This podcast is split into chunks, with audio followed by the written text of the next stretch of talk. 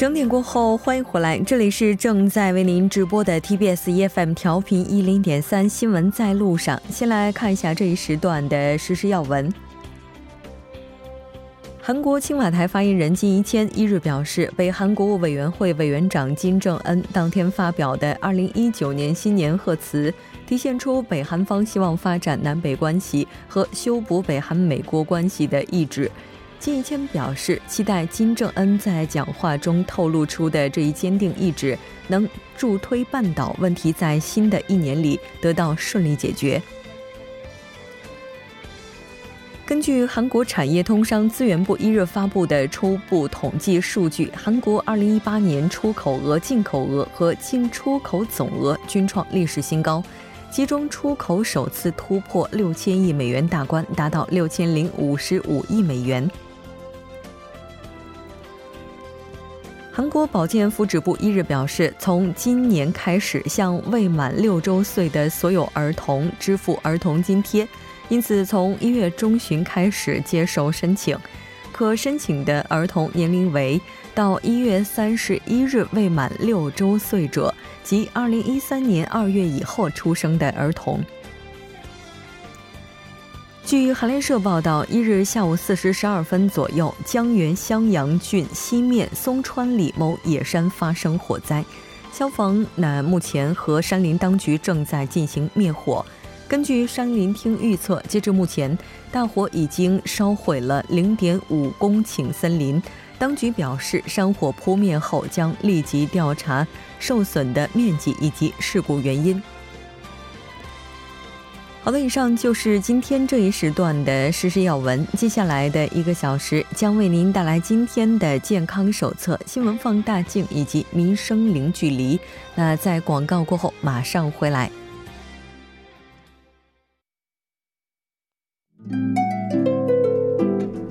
关注健康，引领快乐，倡导健康新生活，健康手册。好的，欢迎回来，关注健康，引领快乐。接下来马上连线我们的特邀嘉宾辛杰，辛杰你好，主持人您好，听众朋友们大家好，非常高兴和您一起来了解今天的健康手册。新年的第一天呢，您要为大家带来怎样的主题呢？嗯，是的，今天新的一年开始了，嗯，可能听众朋友们也都制定好了一九年的新年计划。比如说呢，要好好的爱护自己和家人的身体健康，嗯，把自己买的一些保健品呢，要好好吃一下，补补身体。今天呢，我就想和大家聊一聊这个保健品这个话题。嗯，其实说到这个保健品的话，好像就周围的朋友应该多多少少都会在吃吧，比如说像维生素啊什么之类的。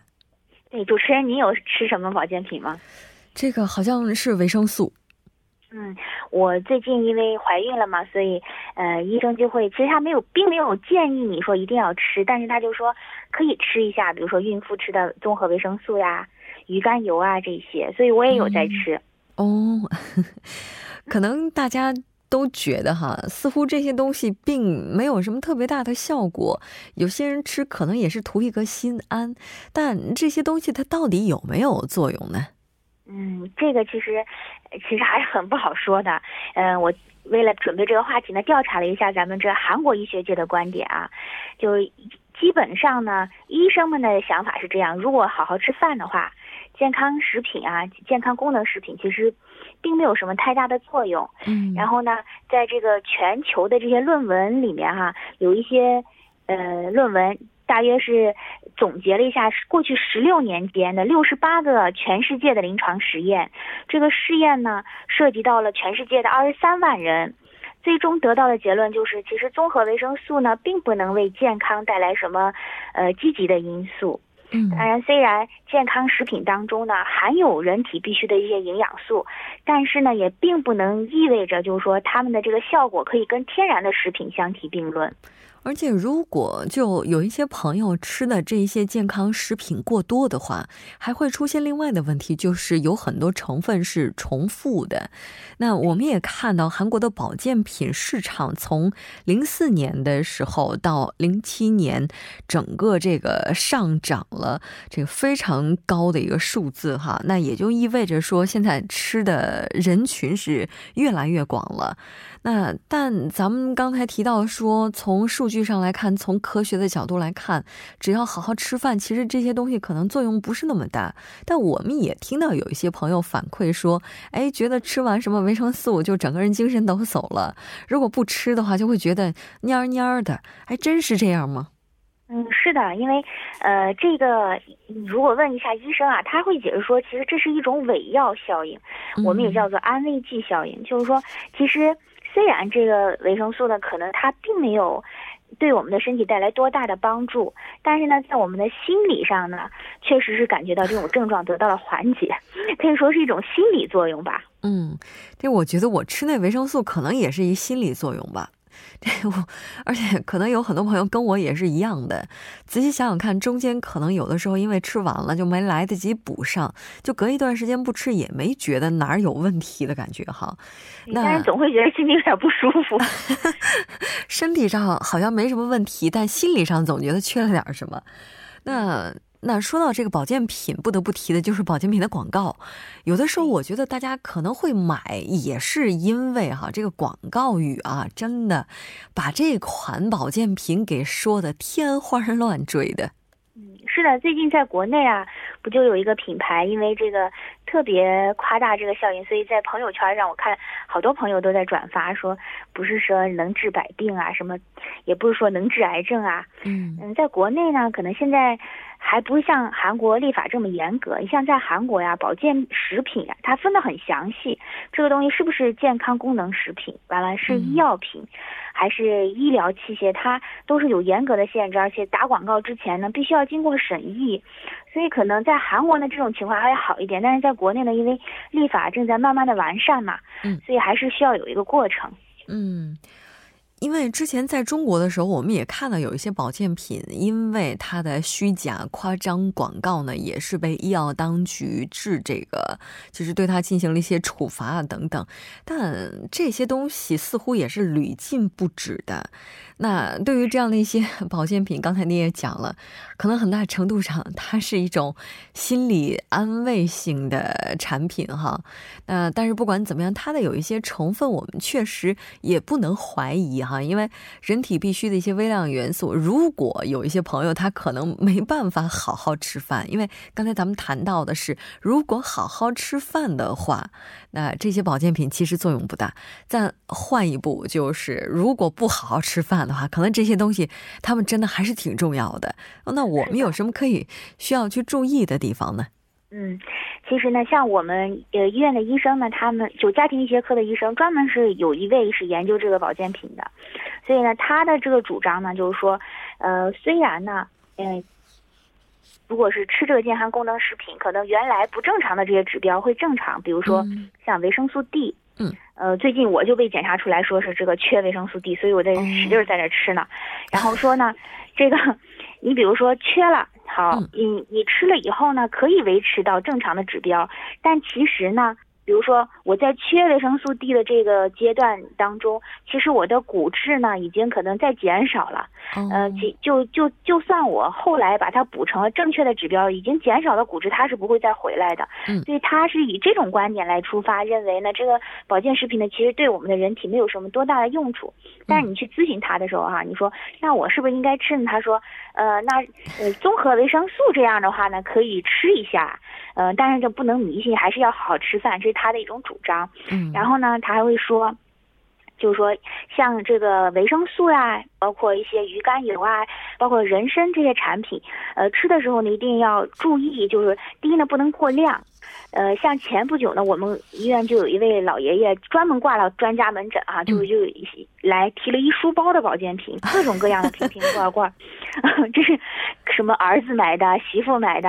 那个女儿买的。然后我们这个医生呢，还是特别心、特别善良的一位哈，专门给他花了半个小时，人都下班了，他中午不下班，给他查了这些成分，结果发现好多保健保健品呢都是成分都是相同的。嗯，那其实说呢，比如说维生素 A 或者维生素 D，或者是这个钙，它如果呢服用的过量的话，其实对人体反而会有不好的影响。所以一定要维持在一个适当的水准，特别像呃怀了孕的这个孕妇，在补充这个维生素 A 呀或者维生素 D 的过程当中，包括呃就其他的一些。那个保健食品，嗯，如果没有经过医生同意的话，不能超服用过量的，就反而会引发早期的这个流产呀，或者是其他的一些出血情况。嗯，是的。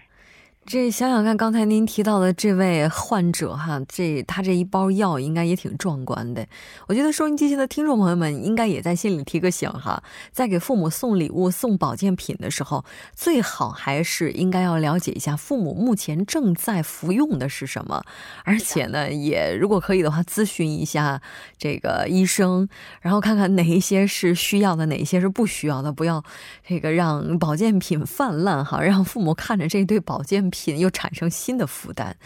那在新的一年里呢，我们在这里也是希望大家都能够身体健康。非常感谢心杰，那下期再见。嗯，好，再见。接下来关注一下这一时段的路况、交通以及天气信息。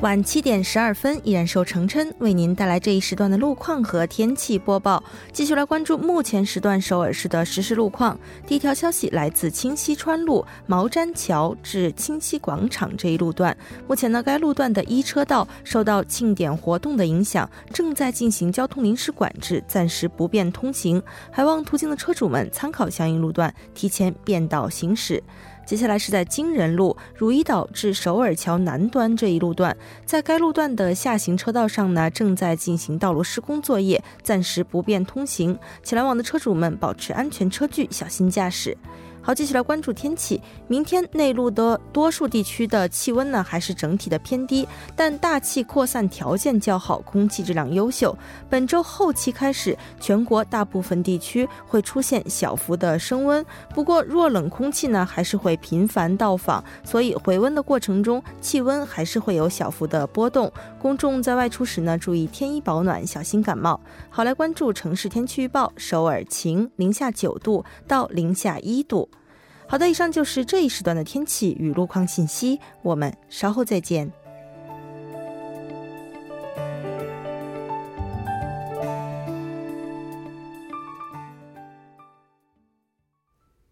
好的，欢迎回来，多角度、全方位为您深入剖析韩中两国实时热点焦点。今天我们要讨论的话题就是二零一九年的韩国新规。节目也期待您的参与，您可以发送短信到井号幺零幺三，通信费用每条为五十韩元。另外，您也可以在 YouTube 上搜索 TBS EFM，在收听 Live Streaming 的同时点击对话窗参与互动。那今天我们请到直播间的两位嘉宾，一位是时事评论家徐明季老师，徐老师你好。好，主持人及听众朋友们，新年快乐！新年快乐！很高兴能在新年的第一天，呃，能跟呃听众朋友们见面。我们也非常高兴，这个徐老师能够在新年的第一天，这个放弃了陪伴家人的时间来陪伴我们，还有收音机前的听众朋友。另外一位嘉宾呢是来自中央日报社的王哲，王哲你好，主持人好，大家好，祝大家元旦快乐。呃，元旦快乐。鉴于您是单身，所以我们 这个好像愧疚的感不是那么强，但是还是要祝两位新年快乐哈。那在新年的第一天，韩国有很多的新规会从今天开始正式生效，那这些新规。接下来会怎么样影响我们的生活？我们就来和两位嘉宾讨论一下。那一九年给大家生活带来这个应该说最广影响的，应该就是最低时薪了吧？今年这个最低时薪刚刚还看到滚动的大屏幕上在说涨了八三五零。对，今年的这个最低时薪呢是八千三百五十韩币哈，这个比去年大约是涨了百分之十点九，因为我们知道去年是七千五百三十块，嗯，这个涨幅可能很多朋友不了解，之前的时候这个涨幅是属于这几年以来算是比较大的一个涨幅哈，嗯，如果按照我们经常来算的时候，比如说算一个月工作两百，通常是按两百零九个小时来算，这样算的话呢，也就是说每个月的最低月薪呢要达到。一百七十四万五千一百五十块了，嗯，那大家可以看一下我们有没有拖这后腿啊？是不是可以上调？嗯嗯，这个最低时薪上调了之后，因为今天还是红色的日子，可能从明天开始，这个反应就会慢慢一步一步的显现了。另外一个争议的点就是最低时薪它的计算范围，那这个在一八年底的时候，其实就已经是引起过争议了。对呀，因为这个大家都知道，这两年呢，这个最低工资呢涨了百分之二十九点一，嗯，啊，那么这个对这个业主来说呢是很大的负担，那是不错的。那么所以呢，那么这个很多尤其是小工商业者就提出一些抗议。啊，或者是甚至示威啊，干嘛的？那么后来呢，就政府也在想一想了，那怎么样能减轻他们的负担？但啊，他也是出台了一些这个所谓的政策。嗯，那么其中一个呢，就是说把这个一个月除了这个底薪以外啊，还公司呢还每个月还发放所谓的这个呃奖金呐，或者津贴啊等等的。那么过去呢，可能听众朋友们可能也会知道，因为以前这个我说发放。这个年终奖金的时候，啊，百分之四百、百分之六百这样发，这个怎么发的呢？这百分之六百、百分之八百不是你每个月拿的那么多钱，而是底薪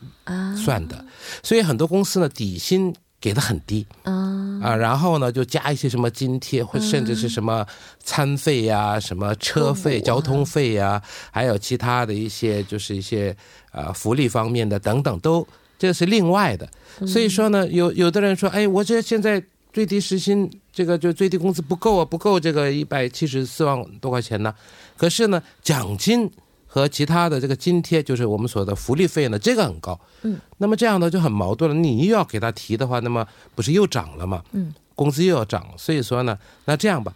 那么你这个奖金或者是什么福利费也好，津贴也好，这个多了嘛？嗯。那么多的话呢，那就从那边呢，按照一定的比例呢，把它呢就计入在这个最低时薪里面，把它挪到最低时薪里面。那么这里呢，就是在工资中呢，这个超过最低工资这个百分之二十五以上的这个部分，啊，或者是这个在这个福利费用里面呢是超过百分之七以上的这一部分呢，就把它放到这个最低。这个时薪的范围里面，那么这样的话呢，那么这个一些员工就说了，那这样的话呢，那我就会减少一些了嘛，这不我就亏了嘛。所以说也有一点这种反弹的声音。那么当然业主呢是希望这个越少越好嘛，嗯，那但是这个一般员工希望这个工资越多越好。所以不管怎么样，要平均一下。啊，所以说呢，有的有的公司呢只发那个就是工资，没有很多的这津贴，那这样的话呢就无所谓了。但是有些公司以前就是怎么想办法怎么能逃，所以说呢把最低这个工资呢压得很底薪压得很低，然后用其他的给你补充嘛。所以这这一次呢就把这个呢又翻回来了，现在是变成这样的情况了。对，哎，你说这个最低时薪上调一九年的情况是可以预期的。这个政府在十二月份的这个预算案哈，然后我们也看到专门是拨出了款项，来缓解中小工商业者的他们这个负担，也就是所谓的这个叫就业稳定基金。是的，这个就业稳定基金呢，是针对这个中小企业或者一些就是自营业者而提供的一个。补助制度吧，嗯，因为我们知道这个其实上升之后上调之后，最大受影响的就这些人嘛。其实现在也有在实施，不过现在实施的条件呢是，呃，如果我们这个每月平均的这个呃报酬在一百九十万韩币以下，嗯，同时呢雇佣的人数在三十人以内的这个企业的话。是可以享受哈，但明年呢就把这个门槛稍微上调了，明年调到了月平均薪资在两百一十万韩币以下，嗯，雇佣人数呢未满三十人的这个呃这种呃企业，那么其实现在呢我们知道今年的话也是给他们每个人会提供每个月十三万韩币的补助，嗯，那么，但明年呢，为了说一些更小的，像五人以内的这种小企业，防止他们受影响，可能对他们呢，再追加平均每人两万块韩币的，也就是说一个月每人呃十五万韩币这么一个补助金额。嗯，因为这种小企业啊，那么他们雇佣员工，那么现在因为最低时薪上涨了嘛，所以他们就。呃，就裁员呢，或者是什么呀等等的方式，所以说，那么想办法多给他们一点补贴的话，是不是啊会多留一些人继续在他们的这个公司也好，在他们的单位来工作？所以说呢，这政府也是这个煞费苦心呢，为这些就是员工的待遇也好，甚至是业主他们保障他们的一些就是权益也好，不管怎么样，现在政府呢多方面的做出努力，但是呢。这个我们多说大一点，就劳资双方都不感到满意，就是说还是要多争取，这边是要少给，那边是要多要，所以说这个一直是谈不。这个矛盾想要调和也是非常难的。嗯，这我刚才看了一下这个数字哈，就是说如果按照一天八小时来计算，最低时薪是八千三百五十，每天。大概最低时薪应该是在六万七千人民币的话，大概一天就差不多是大概在四百左右。如果是这样的话，会给人一种错觉，就是在韩国的话好像很好赚钱，但其实这个钱好像变得非常容易赚了。但问题在于就业岗位可能会越来越少。所以 在一九年的话，就是说这个就业率就这方面，政府有什么新规呢？其实这就业现在最头。最头疼的就是一个就业率，怎么样能把它提升？对，大家都知道，这个最近这个几个月来，就是除了这上个月、上上个月以外呢，一直是这个就业率呢，就是在这个十万人以下嘛，这是非常严重的事情。尤其是一些青年人、年轻人，那么他们呢，学校毕业以后呢，不能这个找到工作的话呢，其实有很多学生呢，在在学的时候呢。有贷款的学费都是要贷款，对，那贷款也要偿。如果你不能偿还的话呢，可能你还没出社会呢，你就变成了一个所谓的信用不良的一个情况，就是成那个富翁啊，负面的啊，负面的 那个翁。所以说，这个政府呢要想办法，尤其是像年轻人的就业岗位要扩大，因为大家都知道，最近呢，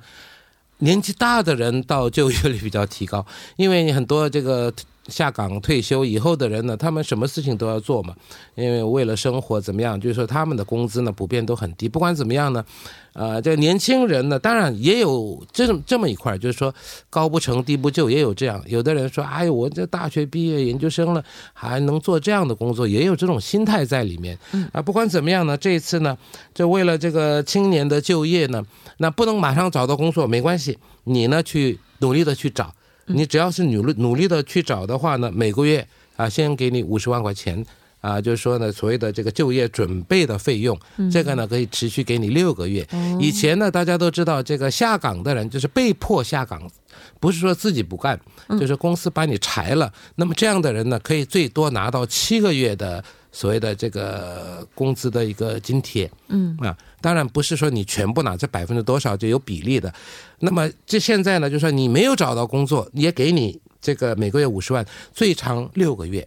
这六六个月以内呢，希望你能找到工作。如果如果你三个月以后找到工作了，那么这这这五十万块钱就不再发了。啊，然后还有一个就是说，你你这个找到了工作以后，你是不是一直在这里工作？如果说你在短时间内你又不干了，那么这样的话呢，就就不不再给你什么优惠了。那问题是呢，你六个月以后找到工作了，那么一直干下去，那么之前找到工作的人呢，如果你三个月一直在那里工作岗位的话，那么再加五十万块钱给你一个做一个奖励等等的。所以说，所以说呢，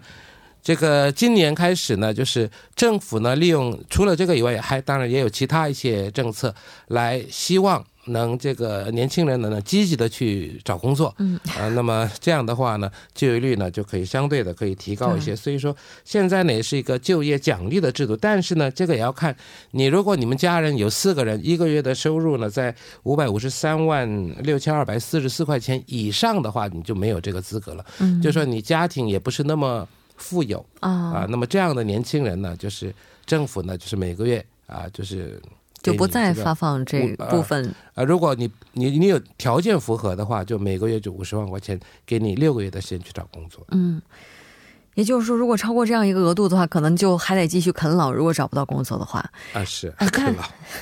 但是问题在于，我记得之前看有一些报道啊，就是说在找到工作之前，政府是有补贴的。那有一些人他可能就会熬过了这几个月之后，再找一份工作，工作一两个月之后，然后继续辞职，辞职之后，然后再连续的去拿这部分的补贴。所以他是没有上限的嘛？就比如说一个人可能在一年或者说多长时间之内，就只能领一次。就是说，我说的这个一次，并不是说每个月这样，而是说整个这一轮只能领一轮。